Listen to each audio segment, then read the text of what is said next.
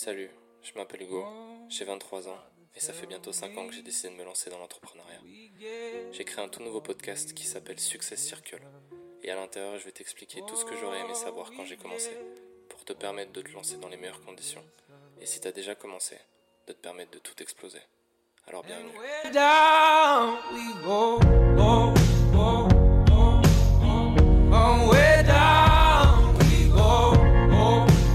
Yo les successeurs, j'espère que vous allez bien.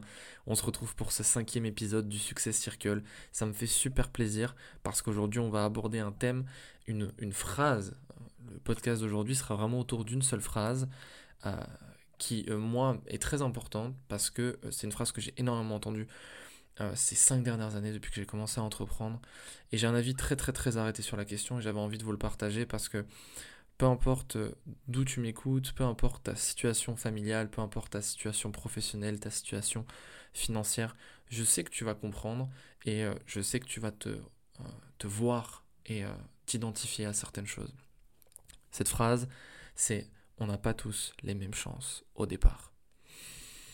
Comment vous dire que je trouve cette phrase archi merdique, mais merdique, merdique, merdique? Pourquoi je trouve cette phrase super merdique? Pour raisons. La première raison, c'est que ça sous-entend, ça sous-entend que euh, il y a des gens qui ont de la chance, des gens qui n'ont pas de chance. Moi, je pense que il n'y a pas des gens qui ont de la chance. Moi, je pense qu'il y a des gens qui ont une vie différente. Je pense que tout le monde a une vie différente. Ça veut dire que que tu naisses dans une famille pauvre ou dans une famille riche, dans tous les cas, euh, il est clair et ça on peut pas, euh, on peut pas l'enlever que si tu nais dans une famille riche, que tu vas potentiellement avoir plus d'opportunités. Et que tu n'auras pas forcément quand euh, tu naîtras dans une famille pauvre, qui n'a pas de contact, euh, etc. Sauf que cette phrase sous-entend que euh, aujourd'hui il n'y a qu'une classe sociale ou qu'une partie de certaines classes sociales qui peut réussir. Et, ça, ça sous-entend aussi que tu as une partie des autres classes sociales qui n'ont pas, pas la possibilité en fait d'atteindre bah, le haut du panier. Et moi, je trouve ça super débile, déjà super rabaissant, et euh, surtout complètement surréaliste. Je pense sincèrement que euh, aujourd'hui, la chance n'est pas une question de où tu nais. Moi, je pense que la chance, déjà, vient de l'éducation. Ça veut dire que tu peux naître dans une famille extrêmement riche et avoir une éducation de merde, et tu peux naître dans une famille euh, classique, financièrement parlant, voire même pauvre, et avoir une éducation telle que ta situation financière ne t'arrêtera absolument pas à avoir ce désir de réussir et avoir ce désir d'avoir plus. Donc je pense que déjà cette phrase est extrêmement faussée parce qu'on n'a pas tous les mêmes chances au départ. Souvent, les gens euh, disent cette phrase par rapport à l'aspect financier de la famille dans laquelle on est. D'où on vient, d'accord? Euh, Pourtant, je connais énormément de gens qui ont réussi dans leur vie et qui sont nés dans une famille extrêmement pauvre. Et je vais vous dire une chose, c'est que en 4 ans et demi, j'ai beaucoup plus rencontré d'entrepreneurs et d'entrepreneuses à succès qui venaient d'une famille à la base pauvre que d'entrepreneurs et d'entrepreneuses à succès qui de base venaient d'une famille déjà riche. Donc ne perdez pas ça de vue parce que ça va être très important pour la suite euh, de cet épisode, mais ne perdez vraiment pas ça de vue. Je pense qu'aujourd'hui, quand tu nais dans une famille riche, tu vas avoir des responsabilités des responsabilités que tu n'as pas du tout choisies d'ailleurs, puisqu'on ne choisit pas où on est, on ne choisit pas sa famille. Ça veut dire que quand tu es dans une famille riche, ça dépend aussi le type de richesse qu'a ta famille, ça peut être euh, au niveau de son patrimoine, ça peut être euh, parce que ton père ou ta mère sont des chefs d'entreprise, etc. Et que tu vas potentiellement être amené à reprendre l'entreprise de tes parents, etc. Ou alors des héritages très importants. Donc ça c'est du patrimoine. Mais du coup tu vas avoir des responsabilités parce que dès ta naissance, tu deviens successeur de l'héritage de ta famille. Donc déjà, c'est très lourd à porter ça. C'est très très lourd à porter parce que sans même le savoir, dès le premier jour où tu nais, tu as déjà des responsabilités. Quand tu nais dans une famille pauvre, ta seule responsabilité déjà, c'est de grandir. C'est de grandir, c'est rester en sécurité, c'est de rester en bonne santé, c'est de faire le bonheur de tes parents. Et la mission de tes parents, la mission de tes parents, ça va être de t'éduquer de la bonne manière pour que tu puisses, un, survivre à la situation que eux t'ont léguée, et en plus de ça, t'éduquer pour qu'à un moment donné, peut-être, tu puisses avoir la chance, on parle de chance, mais c'est pas vraiment de la chance, que tu puisses avoir le désir d'aller chercher plus que ce que tes parents t'ont donné, t'ont laissé. Et, et je pense pas que ce soit euh, une question de chance au départ.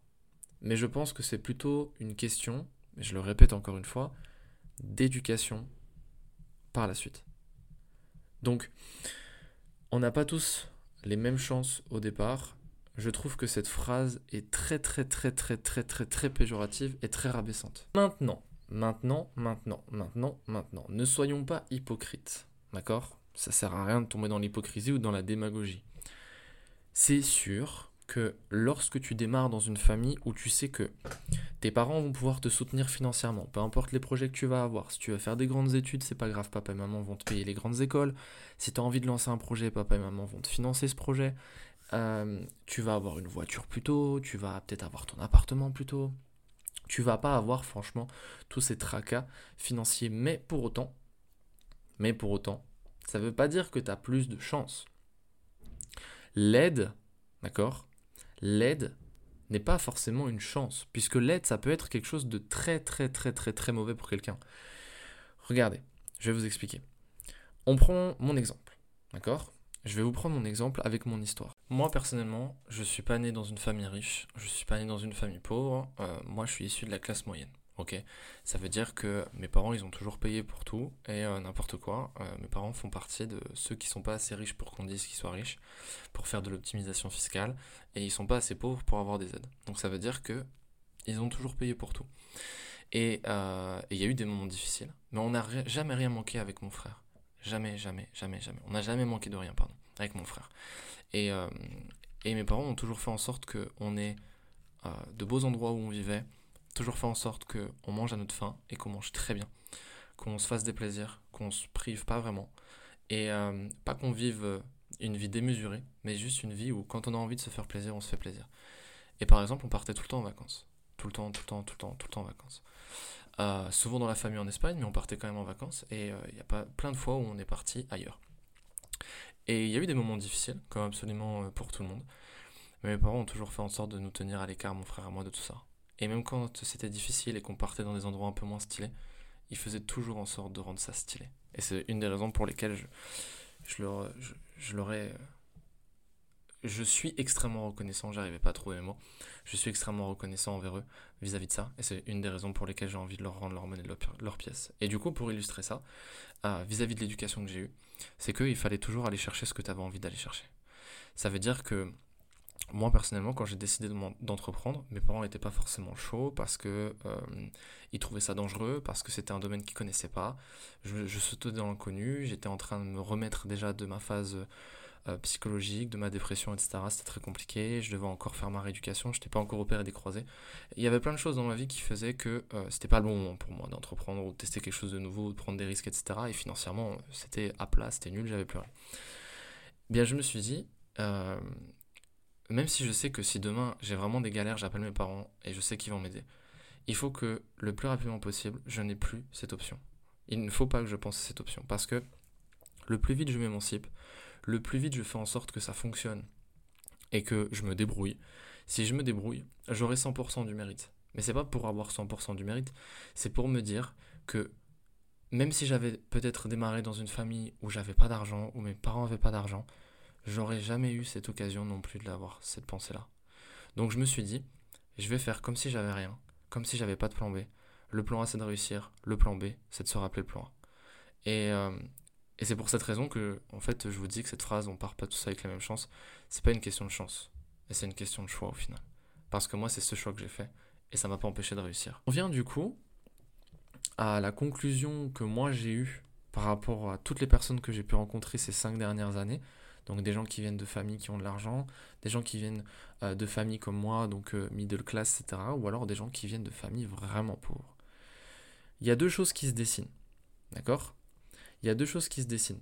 La première chose, c'est que pour les personnes qui, euh, qui viennent d'une famille aisée, qui ont de l'argent, etc., et dont les parents sont là pour les soutenir financièrement, va y avoir deux attitudes. La première attitude, c'est la suffisance. Ça veut dire qu'on connaît tous un de nos potes, on a tous un de nos potes, désolé, hein, mais on a tous un de nos potes autour de nous euh, qui, euh, ses parents ont énormément d'argent et, euh, c'est vraiment un petit con. C'est-à-dire que c'est vraiment un petit con, ça veut dire qu'il est super suffisant, il va prendre tout le monde de haut, parce qu'il sait qu'il lui arrivera absolument rien, parce que même s'il fait absolument rien de sa vie, il sait que il aura un taf parce qu'il va reprendre l'affaire de ses parents, il aura des belles choses dans sa vie, il aura de l'argent, il n'a pas de souci à se faire, parce que peu importe ce que lui il fait comme erreur, peu importe comment lui il se gourde, dans tous les cas il sait qu'à la fin, vu que papa et maman ont bien travaillé, il aura quelque chose. Donc il y a la suffisance.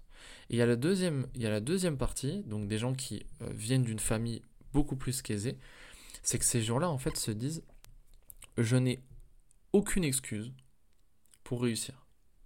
Je n'ai aucune excuse parce que j'ai pas grandi dans la misère, euh, mes parents m'ont aimé, mes parents m'ont toujours soutenu, mais là il est temps que je prenne mon envol. Il est temps que je me serve de tout ce que mes parents ont mis pour moi, pour m'aider à m'élever de manière plus simple. Et c'est pour ça que j'ai aucune excuse pour réussir. Et donc là, je vais vraiment me prendre en main et je vais me challenger à aller créer mon propre parcours, mon propre chemin avec ce que mes parents m'ont donné vis-à-vis du travail dur que eux ont fait avant moi. Donc ça, c'est les deux aspects euh, des gens que j'ai pu remarquer, des gens qui viennent de familles qui sont plus qu'aisées. Et de l'autre côté, on a les gens euh, qui viennent des familles plus pauvres, d'accord? Et là, pareil, il y a deux côtés. Il y a ceux, en fait, qui ont euh, accepté de subir leur situation. Ça veut, dire qu'en gros, c'est des gens, c'est des gens, en fait, qui vont accepter d'être pauvres toute leur vie. Ça veut dire qu'en gros, ils prennent le monde entier comme fautif. L'État, euh, leurs parents, euh, l'école, euh, leurs employeurs, la vie, Dieu, des fois même. tout le monde est contre eux et c'est pas de leur faute s'ils sont pauvres et ils resteront pauvres toute leur vie. Et toutes les opportunités sont des arnaques. tous les entrepreneurs, de toute façon, c'est des escrocs. toutes les opportunités, ça ne marche absolument pas pour eux. Ça n'est pas possible parce que si c'était possible, tout le monde le ferait, blablabla. Vous les connaissez ces gens-là. Donc c'est des gens en fait qui ont conscientisé la pauvreté accepter la pauvreté et qui en ont fait en fait un style de vie. Ils ont transformé euh, quelque chose qui de base euh, est, très négatif et quelque chose de très malheureux, euh, parce que c'est très malheureux d'être pauvre, ils en ont fait un style de vie. C'est-à-dire qu'ils en ont fait un paradigme. C'est genre en mode, ils ont créé une étiquette qui sont collés sur leur tête ils se sont dit, voilà, donc moi, je suis né dans une famille pauvre, je serai pauvre, et c'est la faute du monde entier si je le suis. Et à aucun moment, ces gens-là ne vont se remettre en question en se disant Mais peut-être que je peux changer ça, ou peut-être que je peux essayer de faire mieux, faire plus, peut-être que je peux explorer des choses. Et il y a beaucoup plus de gens comme ça qu'on ne le pense. Et de l'autre côté, il y a les gens qui sont pauvres et qui se disent En fait, j'ai déjà rien. Je pars déjà avec rien. Ça veut dire que, factuellement parlant, je n'ai rien à perdre, puisque je n'ai rien. Ça veut dire que si tu racles le fond d'un bol, bah quand t'es au fond du bol, t'es au fond du bol tu vas pas, vas pas racler le bol. Et voilà, ils prennent exactement la même chose avec leur vie et ils se disent, dans tous les cas, de façon, je suis déjà au fond. Ça veut dire qu'au fond du fond, bah, il n'y a que le fond, donc euh, il n'y a rien. Ce qui veut dire qu'en fait, vu que j'ai rien à perdre, bah, en fait, j'ai tout à gagner. Et euh, moi, j'ai toujours, j'ai toujours eu cette mentalité que, une fois que tu as touché le fond, soit tu décides d'y rester parce que du coup, tu te comportes comme celui qui a accepté de subir, décidé de subir sa situation, Soit tu te dis que justement, une fois que tu as touché le fond, bah c'est encore une meilleure raison pour essayer de remonter en haut. Et moi, j'admire ces gens-là. Et, euh, et j'étais de ces gens-là à un moment donné, puisque j'ai touché le fond en 2019, fin 2018, début 2019, le vrai fond, le vrai du vrai, financièrement, personnellement, psychologiquement, etc. C'était même plus un fond, c'était, une abysse. Euh, et en fait, c'est dans ces moments-là où, où quand l'espoir renaît, et quand l'espoir se transforme en, en, but, et quand le but se transforme en une obsession. Parce qu'il n'y a rien de plus dangereux que quelqu'un qui est obsédé, qui est obstiné, qui est, qui focalisé sur une seule chose. Réussir. Il n'y a rien de plus dangereux que quelqu'un comme ça. Et pour moi, le combo de t'as rien à perdre, plus t'es obsédé par le fait d'aller là où tu veux aller, il n'y a rien qui peut t'empêcher d'y aller. Et certes, t'as pas eu tout ce que tout ce que tu pouvais avoir d'autres au départ. Certes, t'as pas eu les aides que tu pouvais avoir au départ. Certes, t'as pas eu l'aide financière. Certes, tu as eu l'aide morale parce que si tu as eu une bonne éducation, tu as quand même eu une aide. Et c'est pour cette raison que on voit de plus en plus euh, de reportages, de, de biopics. Euh, bah regardez, il n'y a pas longtemps, j'ai regardé la série sur Daju, sur euh, Canal+. Je vous conseille d'aller la voir. c'est 6 épisodes. 6 épisodes de 40 minutes qui retracent un peu son parcours jusqu'au jusqu'au moment où il fait le Parc des Princes. Et, et ça raconte l'histoire d'un mec qui, quand il était petit, a dormi dans la rue avec sa famille. Et euh, parce qu'ils se faisaient expulser de partout où ils allaient dormir. Et qui au final se retrouvent euh, peut-être euh, peut-être 24 ans plus tard ou 20 ans plus tard à faire un concert à guichet fermé au stade des Princes à Paris et, et devenir l'icône de toutes de toutes les femmes de ce pays pour la musique qu'il fait et, et ce gars-là des décennies avant ça dormait dans la rue et l'argent n'a pas poussé sur les arbres en attendant. C'est. Il a fait ce qu'il fallait. Il a commencé sa carrière d'artiste et en même temps il bossait au McDo. Ça veut dire que le mec entendait ses musiques passer à la radio pendant qu'il faisait des frites. Je sais pas si vous vous rendez compte. c'est que quand tu te dis que t'as plus rien à perdre, tu fais ce qu'il faut pour aller gagner. Et je pense que c'est ça la moralité de, de, de cette phrase. C'est on n'a pas tous les mêmes chances au départ, mais rester là où on est parti, c'est un choix. Rester là où on est parti, c'est un choix. Peu importe d'où tu pars, ce qui compte c'est où tu vas et ce que tu décides de faire pour y aller. Donc les amis, c'est la fin de cet épisode. N'oubliez jamais d'où vous venez, parce que peu importe d'où tu viens et peu importe à quel point ça a été facile ou difficile de partir de là où tu es parti, lorsque tu seras arrivé là où tu veux aller, ce sera ta plus belle histoire et la plus belle partie de ton histoire, ce sera pas la fin, mais ce sera le départ. Donc, on s'en fout d'où tu pars. Ce qui compte, c'est ce que tu fais maintenant pour aller là où tu vas arriver. Prenez soin de vous, on se retrouve vendredi prochain pour un tout nouvel épisode. Il y aura peut-être une surprise qui va être postée ce soir à 20h si tu écoutes ce podcast quand il est sorti. Ce soir à 20h, peut-être un deuxième petit épisode un peu spécial, le premier d'une longue série. Mais en tout cas, j'espère que cet épisode vous aura plu. N'hésitez pas à mettre 5 étoiles et à commenter si vous pouvez le faire sur la plateforme sur laquelle vous écoutez ce podcast. On se retrouve la semaine prochaine, même jour, même heure. C'était Sancho pour vous servir. A plus les successeurs. Entreprendre à l'heure où je te parle n'a jamais été aussi facile. Mais c'est aussi pour cette raison que beaucoup de gens font beaucoup d'erreurs. Je m'appelle Hugo et j'ai 23 ans. Ça fait bientôt 5 ans que j'ai décidé de me lancer dans le monde de l'entrepreneuriat. Je suis pas là pour te raconter ma vie, mais je suis là pour t'expliquer comment j'ai fait et comment toi aussi tu peux le faire. Bienvenue dans Success Circle. Abonne-toi, accroche ta ceinture, parce que ça va chier.